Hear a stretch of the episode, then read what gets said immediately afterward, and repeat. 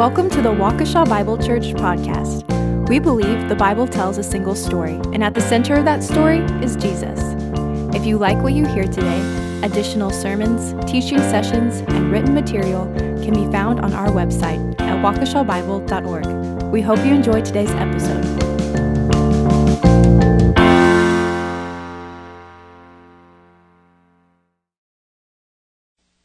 All right, the scripture reading this morning is from Revelation chapter 3, verse 22 through 4, verse 1. He who has an ear, let him hear what the Spirit says to the churches. After this I looked, and behold, a door standing open in heaven. And the first voice, which I had heard speaking to me, like a trumpet said, "Come up here, and I will show you what must take place after this." Please be seated. Thank you, Joseph. You will notice that the reading of the text was rather tight. We are moving between two chapters, chapters 3 and 4 in Revelation. It is often thought that Revelation chapter 4 has in it the rapturing of the church prior to the tribulation, and I wish to address that idea this morning. This is a topical or thematic study. I will be in the book of Revelation for points 7 through 10, and we will consider this idea. I would rather be looking at a specific paragraph, but there is an idea between chapters 3 and 4. I have been saying that the church is in tribulation. I have been saying that there is a singular coming, and I do not believe that that singular coming is divided into two parts, a pre-trib rapture, and then the 7-year tribulation, and then the second coming, and then following the millennial kingdom. Some of that language or vocabulary might be new to you, but I trust as we work through Revelation, it'll become clearer as to what this looks like. Many of you are aware that my daughter and her family live in New Zealand. They are visiting with us for 3 weeks, and we are trying to spend as much time together as possible. My grandson Boaz is 5 years old, and we are putting together a 5-foot puzzle. The puzzle is filled with animals, and one of the animals is this keratin-scaled-looking armadillo. And I thought, well, what in the world is this thing? So I looked it up on the Oracle, and it said it was a pangolin. The pangolin is found only in Asia and sub-Saharan Africa. Pangolins have large protective keratin scales. It's similar in material to the fingernail and toenail on your body, and it covers their entire skin. And they are the only known mammals with this feature.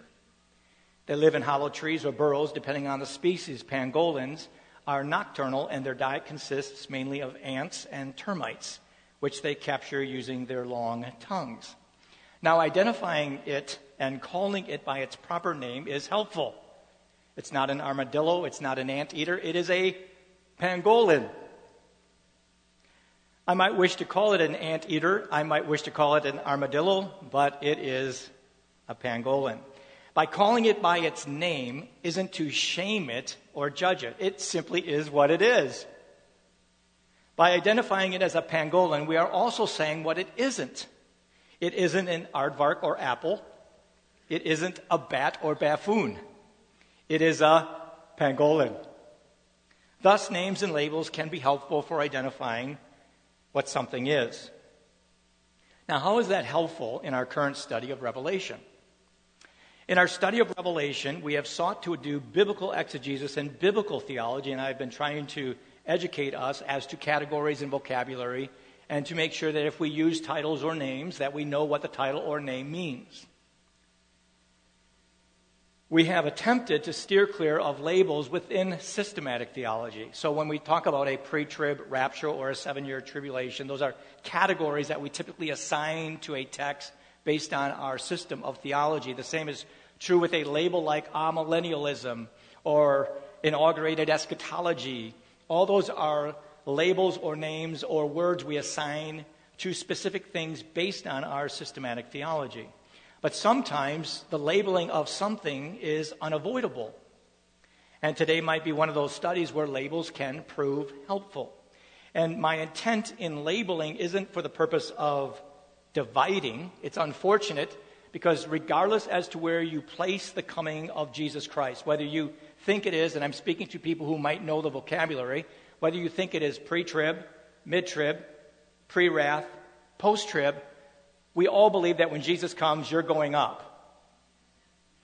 The only problem would be the rupture of the church. If somehow you believed only the obedient were going up and the rest of us would be left behind. That's a problem. But if you believe in a literal, actual, physical return of Jesus Christ, then regardless as to where you place it, we all have that precious, blessed hope. Jesus Christ is coming again, and we believe that coming is imminent. I do not, however, believe there is a rapture of the church that takes believers out of tribulation. I believe we are in tribulation, and there will be an intensifying of this tribulation at the coming of Jesus, who controls this intensification. And we will look at all that when we get to chapters 5 and 6. Jesus Christ is the one who will end all of this tribulation for his church, and he will put an end to all evil when he pours out his wrath upon them at the great white throne judgment and the lake of fire. One of the passages used by those who believe the church is removed from a 7-year period of tribulation is Revelation chapter 4, verse 1. And that is why we read the end of chapter 3 and the beginning of chapter 4, verse 1, because the language of chapter 4, verse 1 has been used by those who believe in a pre-trib rapture, that the church is now gone from what follows in chapters 4 and following from earth or tribulation. And because they use Revelation 4, verse 1 as a verse or passage supporting their idea, I thought we would pause for just a minute and explain. I use minute loosely, but just to explain why I believe we are in tribulation and why I believe that the coming of Jesus Christ will end that tribulation for us. The challenge that we do have in our study of Revelation 4:1 is whether or not the church is removed from this tribulation, or if the church is in and remains in tribulation until Jesus comes. And our desire is to hear what the Spirit says to the churches. I have offered the idea that Revelation gives us a picture of the past, the present, and the future. And it does that through repeating cycles of 7. And that's part of this apocalyptic literature, that the numbers are symbolic. Rather than being sequential, they happen simultaneously until the climactic moment of our Lord's second coming to set all things straight, or to set all things right. The way that I would currently divide the book of Revelation is rather simplistic. There's not a whole lot of bells and whistles. It's mostly like Briar's vanilla ice cream. 4 ingredients is cream, milk, sugar, vanilla. This isn't Moose Tracks. I love Moose Tracks. But this is Briar's vanilla ice cream. In the first 14 chapters, you have the present age being described, and all of us are somewhat familiar with these cycles of 7, the 7 seals, the 7 trumpets, and then the 7 bowls. I believe the 7 bowls comprise a single event, the coming of Jesus. But if I were to map out the book of Revelation, chapters 1 through 14 is the present age. It's where we are right now as a church, and then the age to come, which is still yet future. It could happen today, but once it happens, 15 through 22 will take place. I would reference verses like 1 Corinthians 15. The whole passage, the whole chapter speaks to this idea. Before venturing further, let me explain the idea of tribulation, because I believe that the church, and I believe that tribulation period began when Jesus Christ ascended to the Father's right hand. It's where he received authority. He makes the statement in Matthew 28, all authority has been given to me. He has the authority. He is worthy to unroll the scroll. So I believe at the ascension of Jesus, this is the scenario that's taking place. He begins to break the seals in chapter 6. I believe thus we are in tribulation. But let me explain the idea of tribulation. The tribulation that we speak of in Revelation is not the tribulation of a difficult marriage or parenting, a difficult child, or putting up with a difficult boss, or struggling against a difficult body.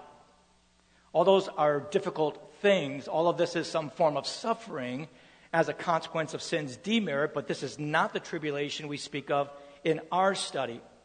The tribulation we speak of in the book of Revelation is the consequence of believing in Jesus. Because of your faith in Christ, you suffer persecution. This tribulation is an active persecution by others because of one's faith in Christ. We pray every Sunday for the persecuted church. They are persecuted not because they have a difficult marriage or parenting a difficult child or putting up with a difficult boss or live inside of a difficult body. They are persecuted and in tribulation because of their faith in Christ. This tribulation is spoken of throughout the New Testament, and it's graphically described for us in the book of Revelation. It is this tribulation we are addressing, and it is this tribulation I believe believers are experiencing and will experience until Jesus comes. So for all of us, we are believing in the imminent return of our Lord Jesus Christ. I believe in a literal, actual, physical, visible coming of Jesus. And when he comes, he will set all things straight. And we will be delivered from this tribulation, and we will always be spared from the wrath of God, which is indeed to come. So as we look at this, these 10 reasons, the first three are rather quick. I am aware of the time when I speak as a whole, so I will seek to do this in a timely manner. I would encourage you, if you have any interest, to pick up the Fuller manuscript in the foyer. It has a lot more material than I am able to cover on a Sunday. But I wish to begin our study with three quick observations as to why I do not split the coming of Jesus into two parts, a pre-trib rapture and a post-trib coming separated by 7 literal years called the tribulation. I've been laying that out for us over the last several months. First of all, reason number one is simply this. Nowhere in the Old Testament, when you read your Bible from Genesis to Malachi, nowhere in the Old Testament is a rapture of the church preceding a 7-year tribulation taught. So it's not based on preceding information. A pre-trib rapture and post-trib coming separated by a 7 literal year period called the tribulation has to be read back into the Old Testament text. The second reason is this. Because of that, no one in the first century church would have read the idea of a rapture of the church preceding a 7-year tribulation in any of the New Testament letters. So when the Thessalonians, and I'll reference the Thessalonians later on in our study, but when the Thessalonians received the 1st and 2nd Thessalonians, they were not reading rapture language inside of chapter 4. They were not placing a 7-year tribulation between chapters 4 and 5. And why? Because their presupposition, their theological presupposition, coming out of the Old Testament, all of their theological training was not teaching some kind of pre-trib rapture for the church preceding a 7-year period of tribulation. The third reason is this. Not one single early church creed or council or confession deals with end times or eschatology. Now, it does reference the coming of Jesus and the judging and the resurrection of people and the judging of people, but it's very, very generic. It's Briar's ice cream. So every creed, confession, every council, when it talked of eschatology, was very plain, was very simple. There were not a whole lot of bells and whistles. So when I begin looking at this idea of a pre-trib rapture for the church prior to a literal 7-year tribulation, followed by a second coming or post-trib coming, followed by a 1,000-year literal millennium, well, that's not in the Old Testament, not that kind of language. It's not read by the New Testament church into the New Testament letters, nor was it in the church's creeds, councils, or confessions. So I think to myself, well, then why do we do this? Why do we somehow construct something much more elaborate? So instead of Briar's ice cream, we're dealing with Moose Tracks. A lot of things in the ingredients. But I do believe there are several reasons as to why, and I've just offered you the first initial reasons. And if you are thinking through these things, consider those initial three thoughts. So the fourth. Now we're moving into the book of Revelation specifically as to why I do not take the church out of tribulation, but see it as part of tribulation. The fourth reason is this, the overarching structure of the book of Revelation. And I find always this totally fascinating when you think on these things. But when you think of the overarching structure of the book of Revelation, you have intentional symbolism of apocalyptic literature. And in all fairness or openness, not everyone reads the book of Revelation as apocalyptic literature. Some read it literally. So when it says 144,000 are saved from the 12 tribes of Israel, they believe that there is 144,000. Not 143,999. There's 144,000, not 144,001. It's 144,000 from each of the 12 tribes listed in chapter 7 of Revelation. I personally, because of reading it as apocalyptic literature, I personally see the 144,000 as speaking of a multitude that no one can number from the Jewish nation. And I believe that's taking place right now. God is saving Jews. But because of the nature of the structure inside of Revelation, the intentional symbolism of apocalyptic literature, the numbers in Revelation are symbolic. So every number that you read in Revelation is a symbolic number. They're literal numbers, but they speak of something more. Not only that, but we've also commented on this contrasting parallels in the book of Revelation. If you read the book of Revelation, you begin to pick up an intentional structure because of apocalyptic literature. One of them is the symbolism of the numbers and the objects. Jesus is a lamb, the devil is a serpent, the two witnesses are the olive branches and lampstands. You have that kind of symbolic language. In addition, you have this picture of contrasts running from chapter 1 through chapter 22, and you can pick that up in the foyer, and I would have that ever before you. But when you read chapters 2, 3, 4, and 5, chapters 2 and 3 describe the people of God on earth. Chapters 4 and 5 then describe the people of God in heaven. Those are two contrasting positions speaking of the one people of God. A third reason underneath this fourth point is simply the repeating phrase, I will show, or I was in the Spirit. If you look at the structure of Revelation, you'll see reoccurring statements. Those reoccurring statements are intentional by the Apostle John. He's wanting us to see that there are these various visions that are taking place. He's giving us information not only concerning the present age in which we live, but the age that is to come. And you have this repeating phrase of, I will show, and I was in the Spirit. And it happens in chapter 1, chapter 4, chapter 17, chapter 21, and chapter 22. But the pattern in Revelation, and all this stuff is contested, but in Revelation, the pattern doesn't show chronology, but content. It isn't about sequence, but substance. And thus you have this repeating pattern throughout the book of Revelation. And then the fourth thing concerning structure is the use of after these things. After these things. These are things that must take place. 6 times that phrase occurs in Revelation. And the idea, through the repeating of the pattern or the phrase, is that there's a change in the panorama, not chronology. He's giving us bigger pictures, more information. And in the visions received, there is a change of picture and scene, not of progression or sequence.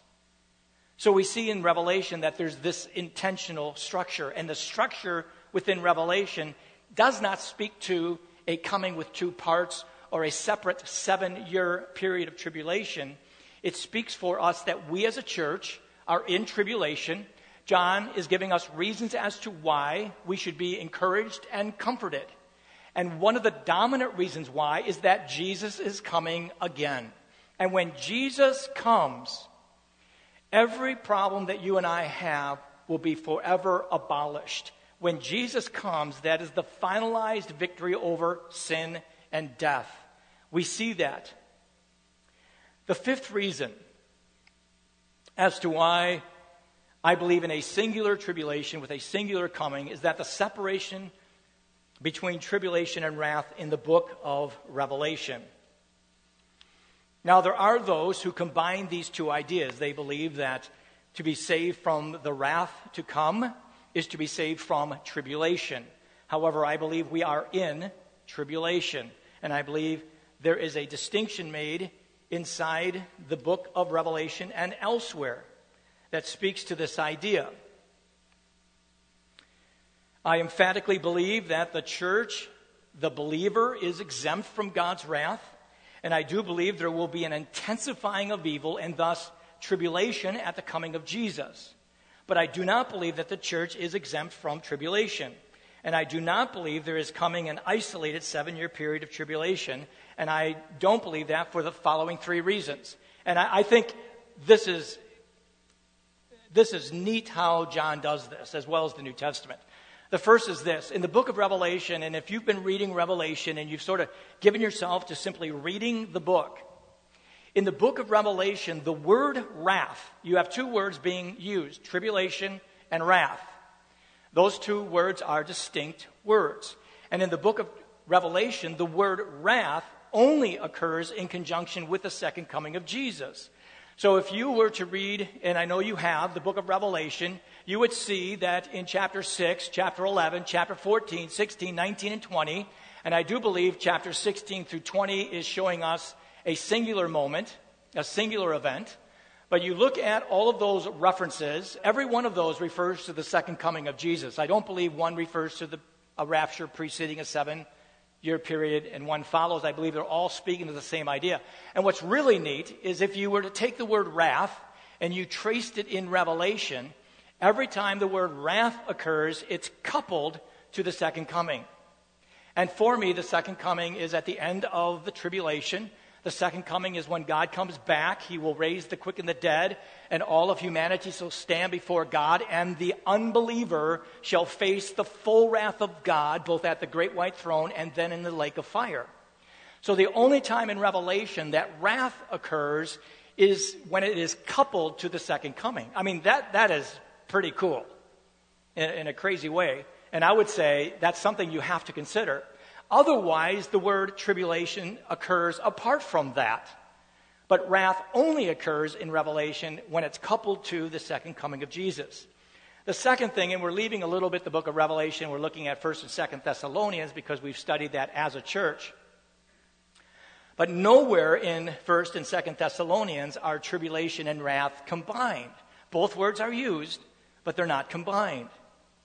When you look at this distinction, it's quite interesting. In 1 Thessalonians chapter 3, verse 3, when writing to the Thessalonian church that is in tribulation, Acts chapter 16, it says that no one be moved by these tribulations, for you yourselves know that we are destined for this. You are destined, you are appointed to tribulation.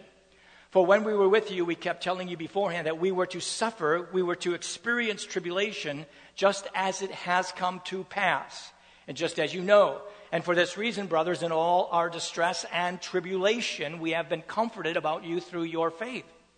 So the Apostle Paul, writing to the Thessalonians, echoes the same idea that Pastor John does in the book of Revelation. The church is in tribulation. They have been appointed to this.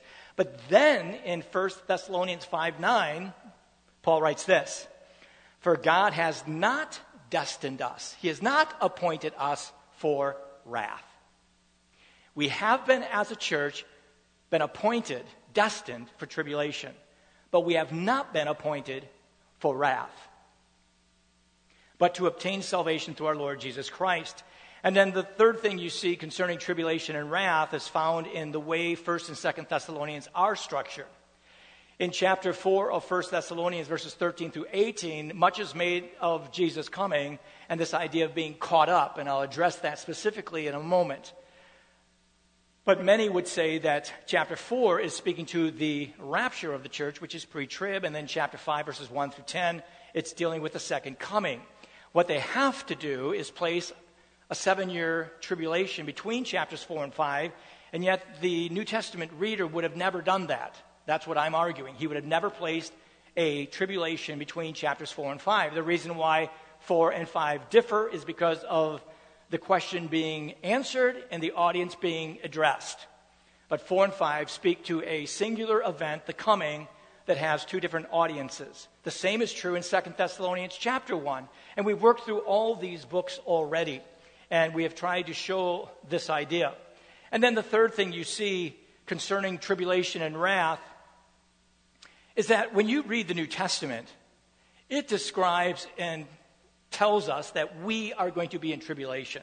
And I don't want to look at all the passages, but John chapter 16, verse 33, just prior to the high priestly prayer of Jesus in chapter 14, in the upper room, Jesus says to his disciples, "These things I have spoken to you so that in me you may have peace. In the world you have tribulation."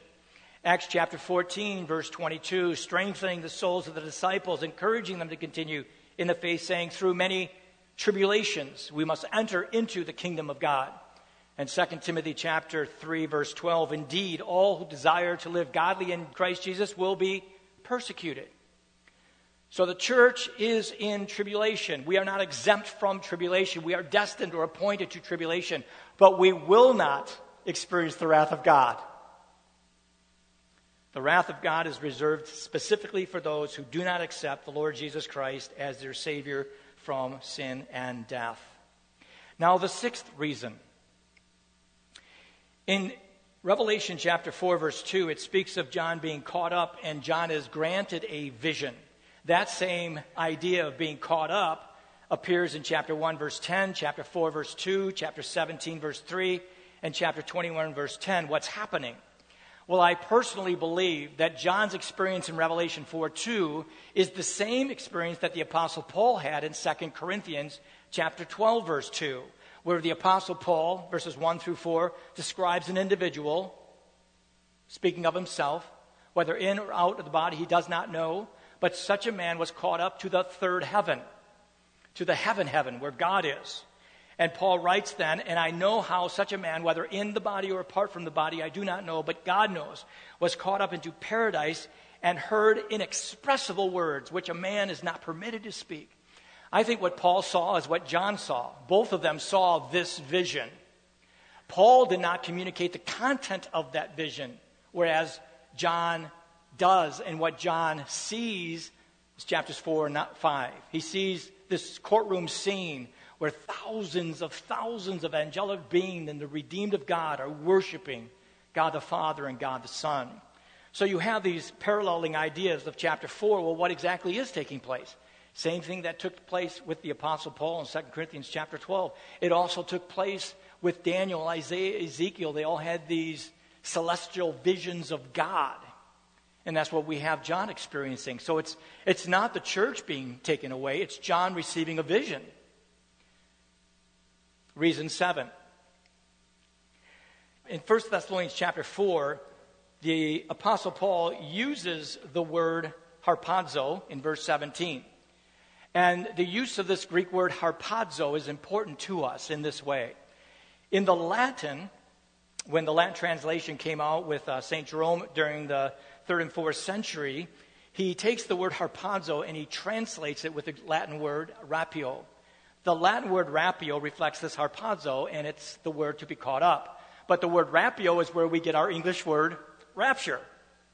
So we read 1 Thessalonians chapter 4, verse 17.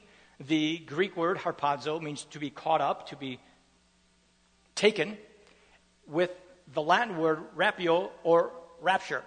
So when we speak of rapture, it simply means that that person or people are caught up. They're plucked, they're taken. What we have done with that particular word is that we've laid on it a pile of presuppositions. I'll show you this in a moment. But we've taken the word harpazo, which is the Greek word in 1 Thessalonians chapter 4, verse 17. It's not the word in chapter 4, verse 1 of Revelation. But we've taken the word harpazo. It's been now translated into Latin with the word rapio. We take it into English as rapture, correct? And then we impose on the word systematic theology. So if I were to say to you, do you believe in the rapture? The presupposition of the question assumes that you are thinking it's a pre-trib gathering that precedes a 7-year tribulation. The word rapture, though, is really neutral. It simply means to be caught up. John uses the word harpazo 4 times in his gospel. John chapter 6, verse 15, John chapter 10, where it speaks of being plucked, being pulled. It's also used once in Revelation chapter 12, verse 5, where the child is caught up unto God and to his throne.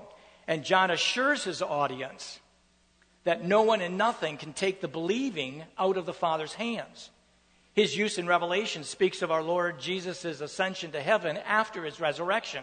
So John, in 3 references, uses the word harpazo, but he does not use it in the way that Paul does in 1 Thessalonians 4.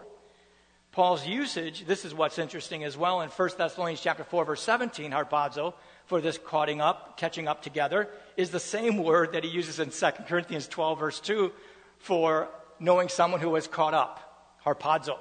But we don't reference 2 Corinthians 12 as a rapture. We simply see that Paul was caught up.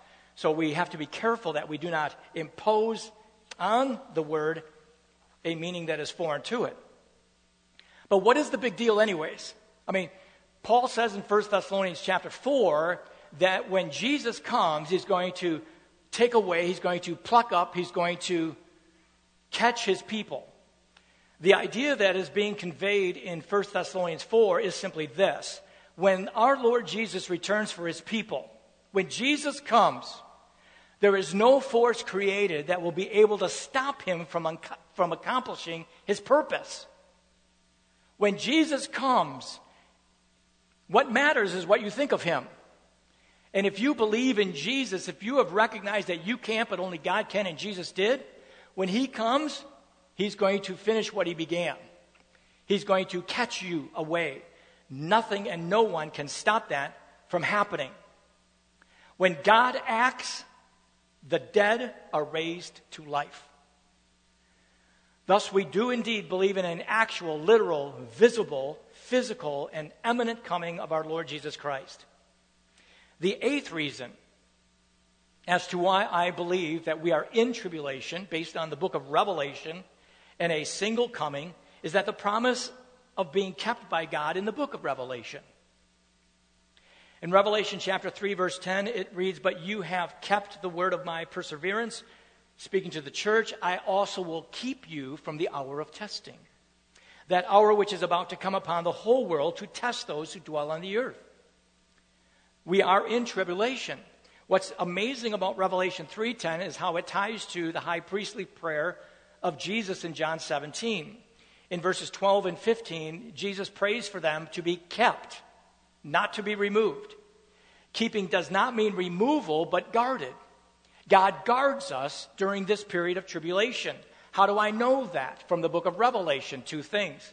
Right now, you as a believer have on your forehead, heart, and hand the mark of God, the seal of God. You have the Holy Spirit, and the Spirit of God is keeping you during this tribulation. He is guarding you against the evil one. In addition, throughout Revelation, you have this reoccurring reference to a book of life that was written before the foundation of the world. John's intent in making this statement is to assure you as the people of God that you are secure during this time of tribulation. And during this time of tribulation, you are being kept by God. God is keeping you. He is guarding you. And you and I do not need to fear tribulation. Regardless of the serpent's rage, we are kept in it. God preserves what is his. The ninth reason why is the call to patient endurance in the book of Revelation. Throughout the book of Revelation, you have this reoccurring word, this idea of patient endurance. It occurs 7 times. It's the same word that does occur in the Olivet Discourse of Matthew 24. But the one who endures to the end will be saved. We are called to endure because we are in tribulation. But we do endure because we are being kept by God. Because God preserves, we persevere.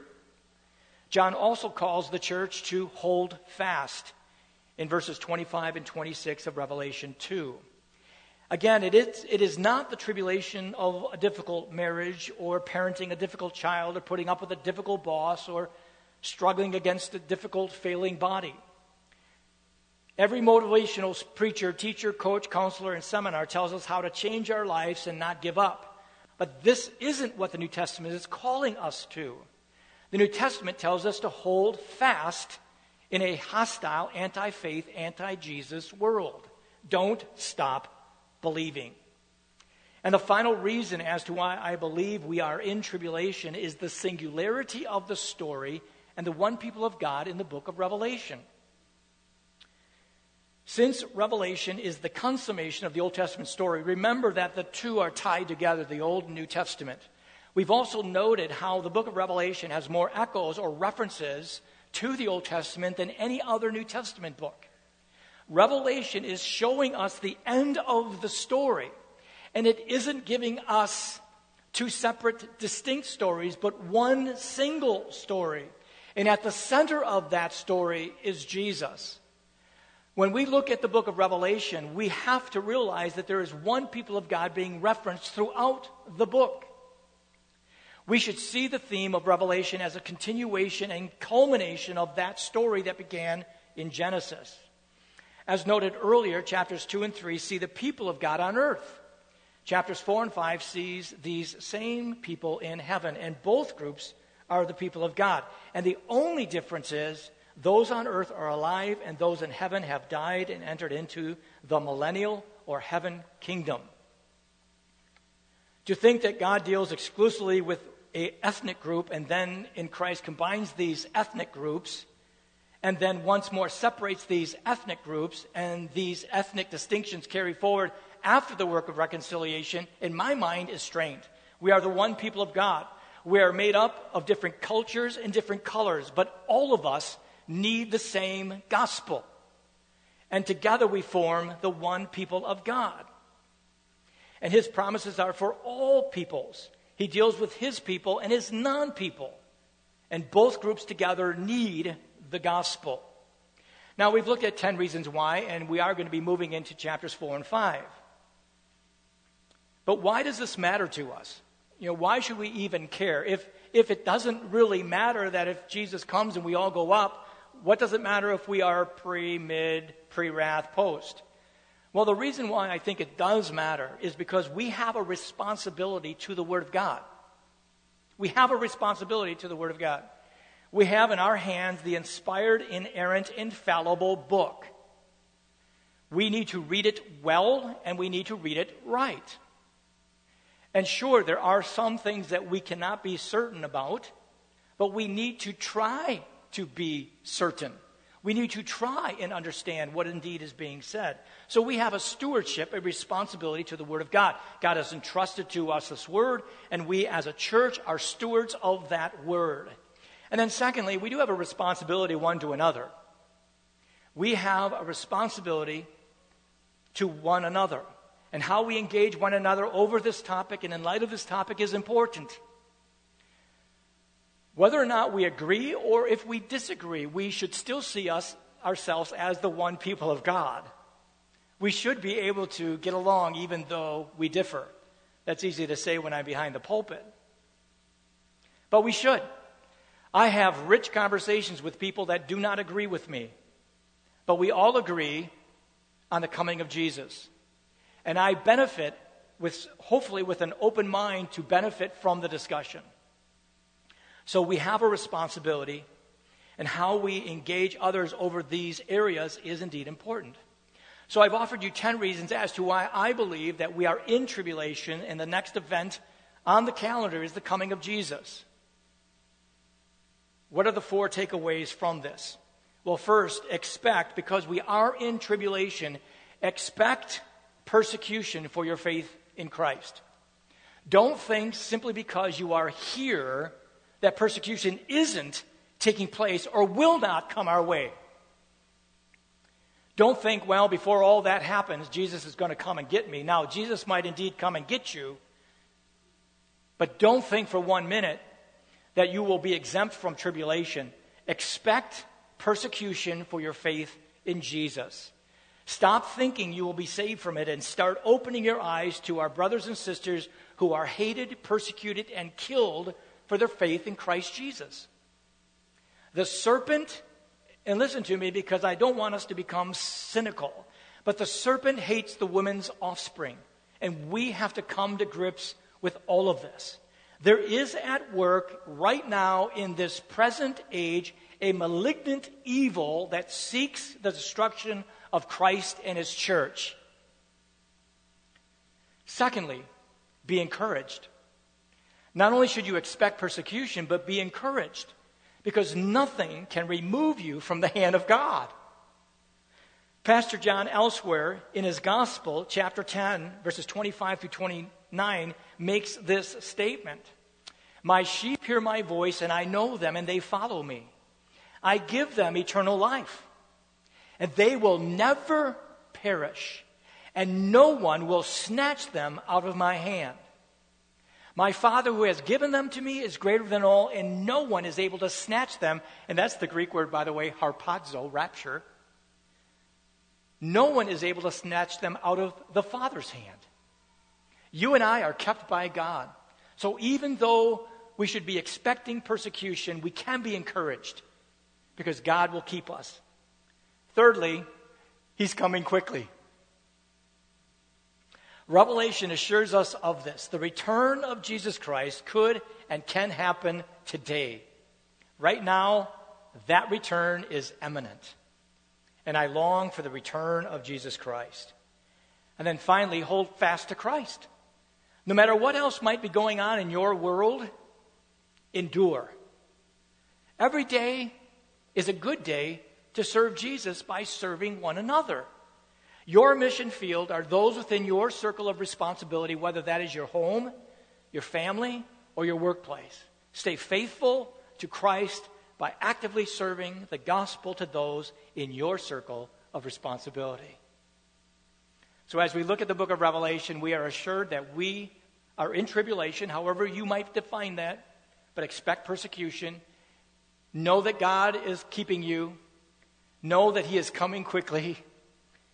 And hold fast to Christ. Please stand with me as we pray, and then we'll be coming forward to receive the elements. We will partake of them together.